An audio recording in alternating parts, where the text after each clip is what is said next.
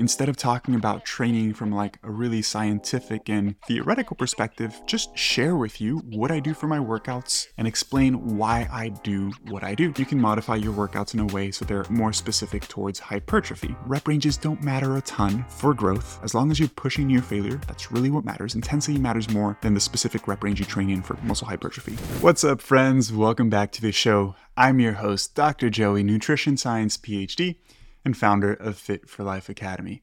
Today's episode is a little bit different than the ones I typically do because it's not going to be super in depth and sciency, but instead, I'm going to walk you guys through my workout routine. And one of you guys, well, actually, one of my clients, so Carmen, if you're listening to this, shout out. shout out to Carmen. Thank you so much for the idea for the episode. She um, suggested that I just talk about my workout routine and instead of talking about training from like a really scientific and theoretical perspective, just share with you what I do for my workouts and explain why I do what I do. And I thought that was a fantastic idea because it'll help you guys understand how I think about uh, the structure of my workouts, the purpose behind the selection of different exercises, and how all of that comes together. Because I know sometimes when we listen to stuff that's like overly theoretical, for example, if you've been listening to some of the uh, recent episodes that I've been publishing on training specifically, some have been on variables that are important for hypertrophy training with Mike Israetel, or the importance of long length training for hypertrophy specifically with Dr. Milo Wolf. Uh, I think those episodes are fantastic and they're extremely educational. But sometimes I feel like they can leave you with more questions than answers. And you might finish the episode thinking like how do I actually use all this information? How do I apply it into my own training in a way that makes sense? And so I think this episode will help bridge that gap, okay? So, first and foremost, my current emphasis for training is hypertrophy specifically, okay? And hypertrophy and strength, hypertrophy being muscle growth, go hand in hand. But there are things that you can do to optimize how effective your workouts are for one or the other, right? So you can modify your workouts so they're a bit more focused on strength development, and you can modify your workouts in a way so they're a bit more specific towards hypertrophy. And so my training program at the moment is more specific towards hypertrophy. Okay, so at the moment, I'm training four days per week. I used to train, honestly, I used to train six days per week, and then I went down to five and now four. And it's really just a time constraint for me because I run my business. Um, I'm doing some other work on the side with some consulting work. I have a family. I want to spend time with them. And so at the moment, four days per week of training is what I'm willing to what I'm willing to do, honestly, rather than doing more. But in theory, doing more is going to be better, right? If you could train five or six days, theoretically, it should be better than four days. But at the moment, as I mentioned, I'm training four days.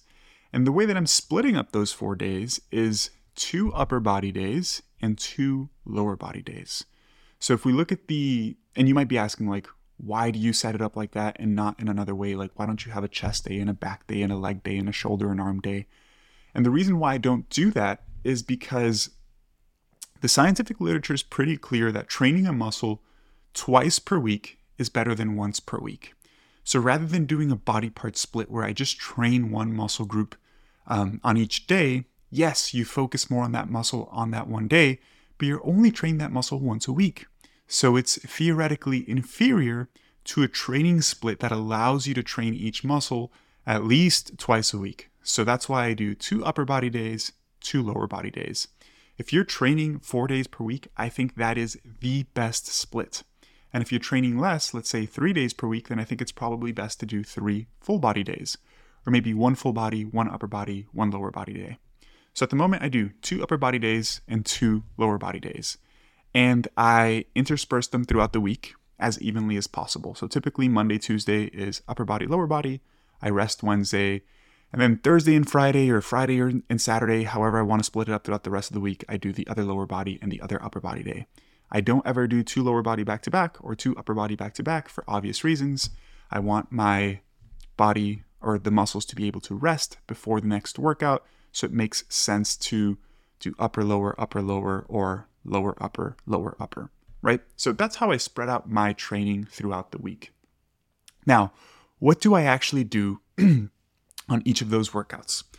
Let's talk about lower body first. Okay, so in general, at the moment, I'm using more machines than I am free weights. So I actually haven't done a barbell back squat in a couple of months. And you might be thinking, why not, Dr. Joey? Isn't the barbell back squat the best exercise for legs? The barbell back squat is a fantastic exercise for overall leg development, but I'm not using it for a couple of reasons. One, the barbell back squat has never felt very natural to me. It's always been a struggle in terms of like having good technique and really focusing on the movement. And I think for a number of reasons, I personally have always struggled to progress in terms of strength on the back squat compared to other exercises. So rather than back squatting, my main leg movements right now are the hack squat, um, so machine hack squat, and Smith machine squat.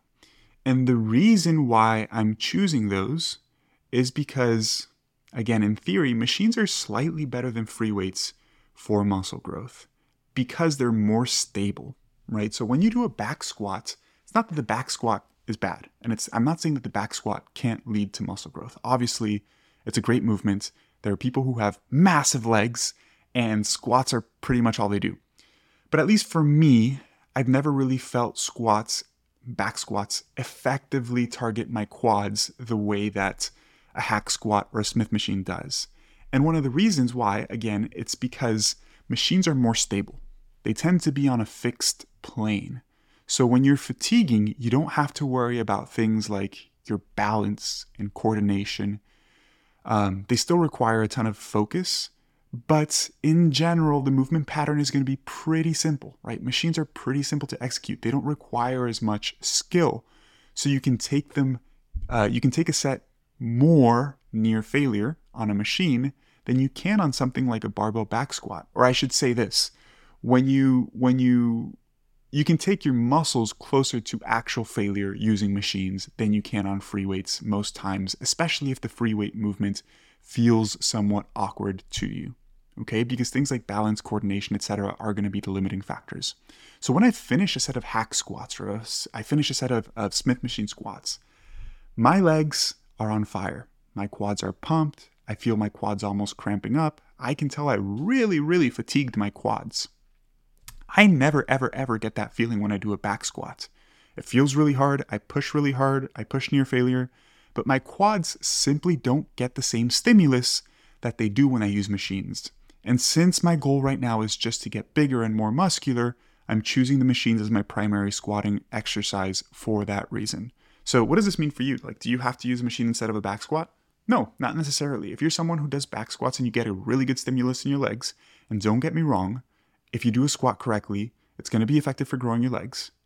But that being said, if you get a better mind muscle connection, better contraction, when you do something like a Smith machine squat or a hack squat, I would argue that those are probably better alternatives for the growth of your quads and glutes. Okay. So on my first leg day, I start with the hack squat. I do three sets. I do one heavy set in like the five to eight rep range um, because I enjoy going heavy, honestly. And rep ranges don't matter a ton for growth. They really don't. As long as you're pushing near failure, that's really what matters. Intensity matters more than the specific rep range you train in for muscle muscle hypertrophy. So for my first set, I do one heavy set of five to eight reps, and then I do two lighter sets in like the eight to 12 rep range, just to get some more volume. And then after the hack squat on my first leg day, I do the Smith machine squats. But when I do the Smith machine squat on that first leg day, I do them specifically in the lengthened position.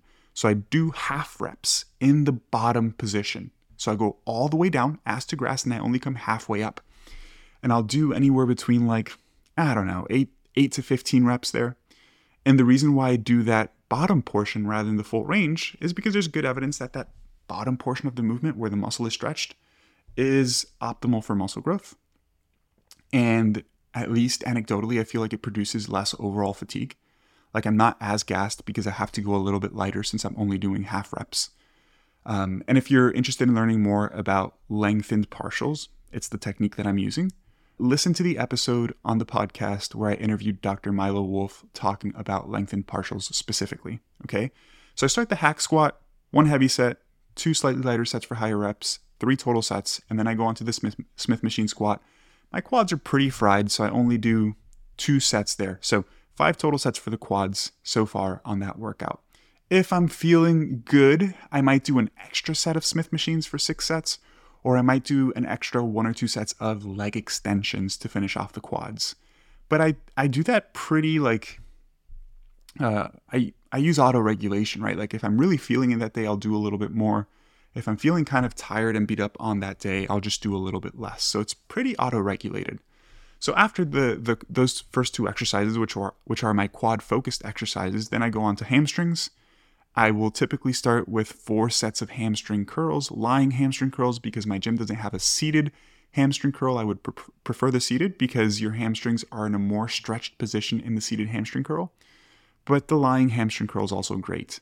And I do a similar structure there where I do two heavier sets, probably in that 8 to 12 rep range, and then I drop to two lighter sets for like 10 to 15 ish reps. Okay. And then again, four total sets there, all of those pretty much to failure. I take isolation movements practically to failure because I think there's no harm in doing so. They don't really produce a ton of fatigue. They're not the most difficult movements to do either. And so, hamstring curl exercises train the hamstrings by flexing at the knee, right? Because when you bend your knee, you're using your hamstring to bend the knee. Um, but you can also train the hamstring by extending the hip. So things like RDLs, Romanian deadlifts, good mornings, those train the, the hamstrings as well. Um, but more from the hip extension perspective rather than the knee flexion perspective. So as my secondary movement for hamstrings, I'll typically do about two or three sets of RDLs with dumbbells. And the reason why I use dumbbells instead of a barbell on my first uh, lower body day is because my lower body's pretty fried already, and you can obviously handle heavier weight on a barbell than you can dumbbells. So just to limit fatigue, I'll use dumbbells on that first lower body movement, uh, on that first lower body workout for my hamstrings for the RDL. My second lower body day, I start with the barbell RDL. So to finish off that first lower body day, I just do some some uh, calf work. I'll usually do four to six sets of standing calves. So that's lower body day one. As you can tell, lower body day one starts with quad focus movements, and then I move on to hamstring work. So on my second lower body day, I do the opposite. I start with my hamstring focused exercises, and then I go on to my quad focused work secondarily. So on my second lower body day, I start with the barbell RDL, and I'll do two heavy hard sets there in like the six to eight rep range. And I choose that rep range because I just enjoy training heavy. Like if you prefer going 8 to 12 reps, that's fine. If you prefer going 12 to 15 reps, again from a hypertrophy perspective, that is fine. I tend to enjoy going uh, doing lower rep ranges with heavier weights on big compound movements because it's it's just what I like, honestly. So for the barbell RDL, I'll start with two heavy sets in that 6 to 8 rep range. And keep in mind, every couple of months or so, I'll probably switch up the rep range for some of those movements. So Maybe two or three months from now, I'll be doing barbell RDLs in the 8 to 12 rep range instead of 6 to 8. But at the moment, it's in that 6 to 8 rep range. And then after those two heavy sets of barbell RDLs, I will do three or four sets of hamstring curls again, but they'll be substantially lighter than they are on day one since they are the second exercise and my hamstrings are already pre fatigued. And I'll usually go for a higher rep range, 12 to 15 or so, on the lying hamstring curl, since I did a heavier rep range on the barbell RDL. Again, not that it, not that it matters a ton, but I think for isolation movements it makes sense to do higher rep ranges because it just feels more natural. I will say that. Like it would feel really awkward to do a really heavy set of 5 on a hamstring curl because it just puts a ton of stress on the joints. It feels kind of awkward because it's a single joint exercise versus a multi joint exercise. So for isolation movements, I usually always go in the higher rep range, at least 10 reps or above. Um, so I start with the barbell RDL, two sets, then I'll do three or four sets of hamstring curl, and then I move on to my quad work. And on this day, I start off with the Smith machine squats, and I'll do two heavy sets, two or three heavy sets, honestly. The first one will be in that six to eight rep range, and then I'll drop the weight slightly, let's say 10, 15%, and I'll just take the, the, the second and third set to failure. Those are probably around seven, eight, maybe up to 10 reps, depending on how fatigued I feel on that day. And so we've done the barbell RDL, the lying hamstring curl, and then the Smith machine squat. And on the Smith machine squat, on the second day, I don't do partials. I do the full range of motion just for some variety between day one and day two. Um, so, so far, I've trained my hamstrings and I've done my first exercise for my quads on the second lower body day. And now here, I auto regulate this as well because sometimes after doing the two or three sets of the hack squat, I'm completely fried and so when I'm fried, I will do leg extensions as my second quad movement. And if I feel fresh, honestly, I might do hack squats or I might do leg press as my second lower body movement, as my second quad focus movement on my second lower body day. But again, it just depends on how I'm feeling. If I'm energized that day, if I'm feeling good, then I'll just do, you know, some hack squats or leg press. And if I'm feeling fried, I will do the leg extension because it obviously requires a lot less energy than something like a hack squat does. So it just depends on how I'm feeling. But I try to get five to six sets per muscle per workout. So as you can see on each of those workouts, I've done five or six sets for the hamstrings, five or six sets total for the quads. And then again on the second lower body day, I'll finish up with some calf work, another four to six sets on the standing calf, um, standing calf machine. I haven't been doing much seated calves because, quite honestly, they're just not as effective for targeting the calves. The standing calf raise your calves are fully extended since your knee is fairly locked out. On the seated calf raise, you just don't get the same sort of stretch on the calf musculature because the knee is bent at 90 degrees. So that covers my lower body movements. And so from week to week, I try to progress at least one rep or five pounds here or there on different exercises. Uh, I never ever progress on every single exercise every week, but if I progress on at least one set on one exercise every week, I'm pretty happy. Hey guys, some of you may not know that I'm the scientific advisor for a supplement company called Outwork Nutrition. I help with the formulation of new products to help ensure that they're effective and backed by science. Unlike many other supplement companies out there, we don't rely on exaggerated claims or flashy marketing tactics. Instead, we let the science speak for itself. We take pride in formulating products that deliver real results, helping you achieve your fitness goals in a meaningful way. If you're in the market for supplements like protein powder, pre workout, or recovery products, make sure to check us out at OutworkNutrition.com. And as a thank you for being an avid listener of this podcast, use code Joey for an exclusive discount at checkout. You can find the link to our website down in the description of this podcast episode. Remember, our goal is to empower you with science backed supplements that truly make a difference. Choose Outwork Nutrition and elevate your fitness to new heights.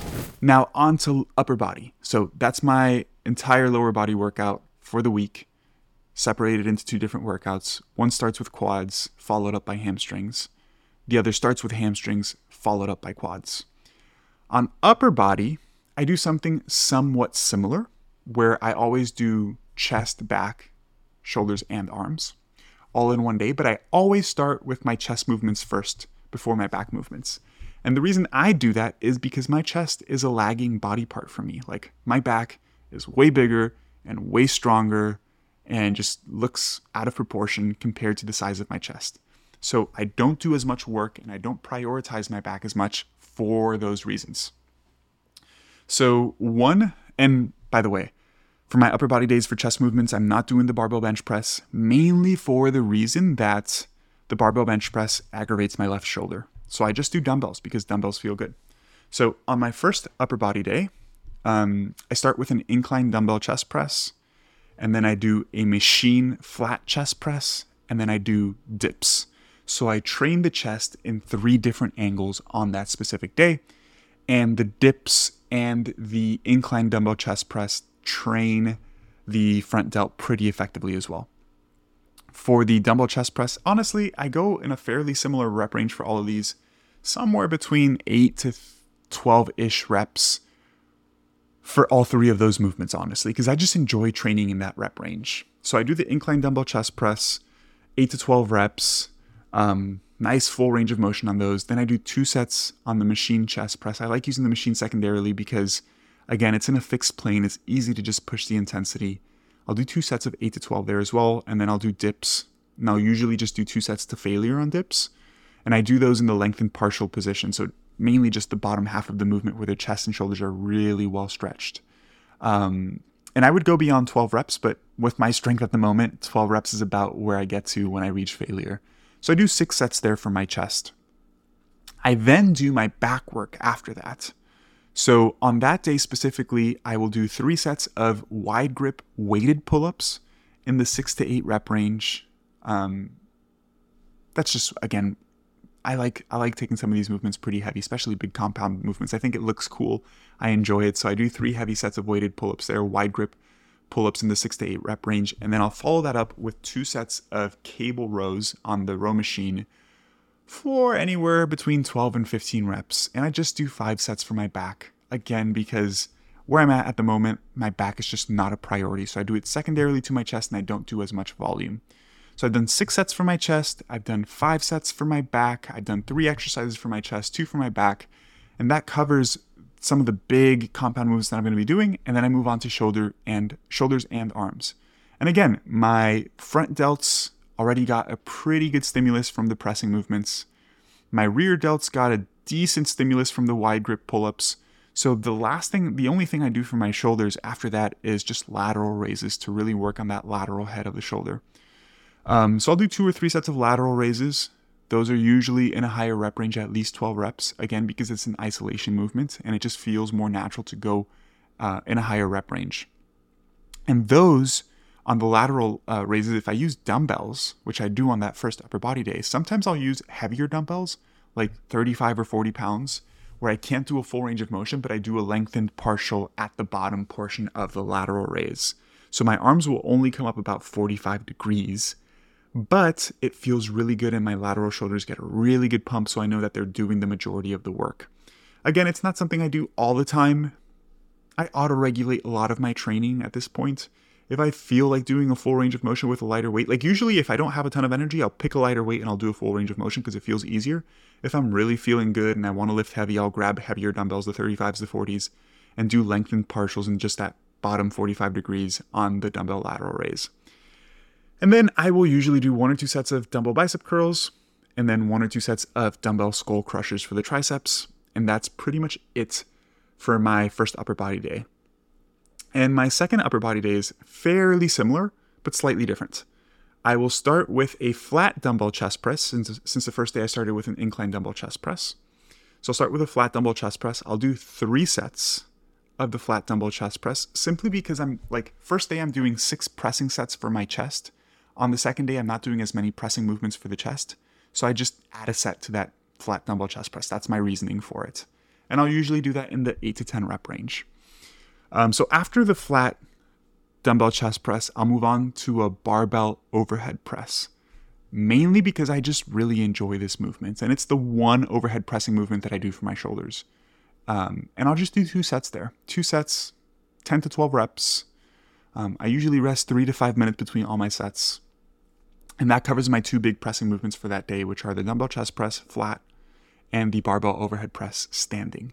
And then to finish off the chest, I'll do two sets of cable chest flies. Those are usually higher reps, at least 12 to 15 reps on those. And so that covers my pressing and chest work for the day. Um, so on that day, it's just five direct sets for the chest because it's the three sets of the flat pressing and the two sets of the chest flies. But the way that I do the barbell overhead press, I bring the bar all the way down to my chest. So there is a decent amount of upper uh, upper chest involvement in the barbell overhead press if you do it with a full range of motion and bring the bar down all the way down to your chest. So I guess I, I do get a little bit of chest activation there as well. And then after doing that, I move on to my back work for that day. And instead of starting with a wide grip pull up, I start with a neutral grip pull up just to target the back from a slightly different angle. I always like starting with pull ups because they're my favorite back movement. You don't have to start with pull ups. You could start with rows if you enjoy those. But I always start with pull ups because I like them. So again, I'll do neutral grip pull ups and I'll do three sets, usually in like the six to eight rep range again. Again, I just really like that rep range.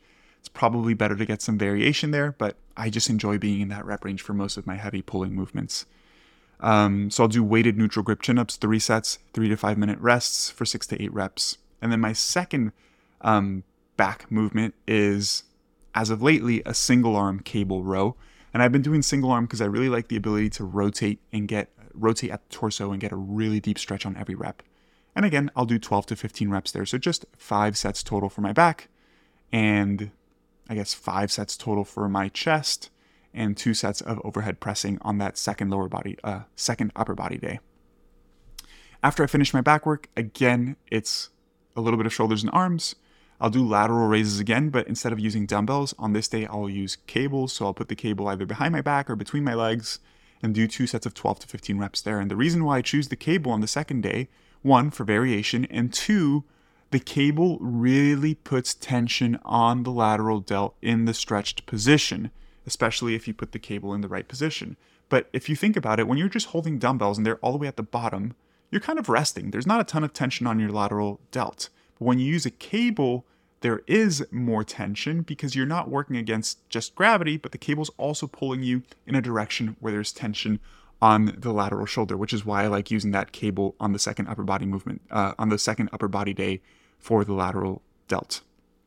And then again, I'll just finish off with one or two sets of dumbbell bicep curls, and then for triceps on this day, I'll do a cable tricep pull down instead of a dumbbell skull crusher. Again, just for variation, and I'll do both of those in like the 10 to about 15 rep range, depending on what sort of weight I want to use on that day. And that pretty much covers the entirety of my workout routine. Um, again, super simple, super basic, two upper body days, two lower body days. I hope that the explanation as to why I choose different exercises on specific days makes sense and gives you some insight into how you should be thinking about your training, right? Like, what are your priorities? What muscles do you want to target more? How many days do you have to train? Should you choose machines over some free weights for some movements? Should you do your chest before your back if you're doing them on the same day or vice versa, depending on which one's more important? How do you choose a variety of exercises to target the same muscle and why is that important? Just some of these variables that I talk about frequently on the podcast, but I hope that this episode gives you some insight into how to actually implement them. And of course, if you have any questions, feel free to reach out to me on social media and I'd be happy to answer or just email me. By the way, my email is drjoey at fitforlifeacademy.health. So hopefully I don't get bombarded with too many emails after this episode. All jokes aside, guys, if you have listened this far, I appreciate you. I hope you enjoyed the episode. And if you're a regular listener of the show, I would highly, highly encourage you. Um, actually, I would ask you to please uh, take a second to rate the podcast and leave a review.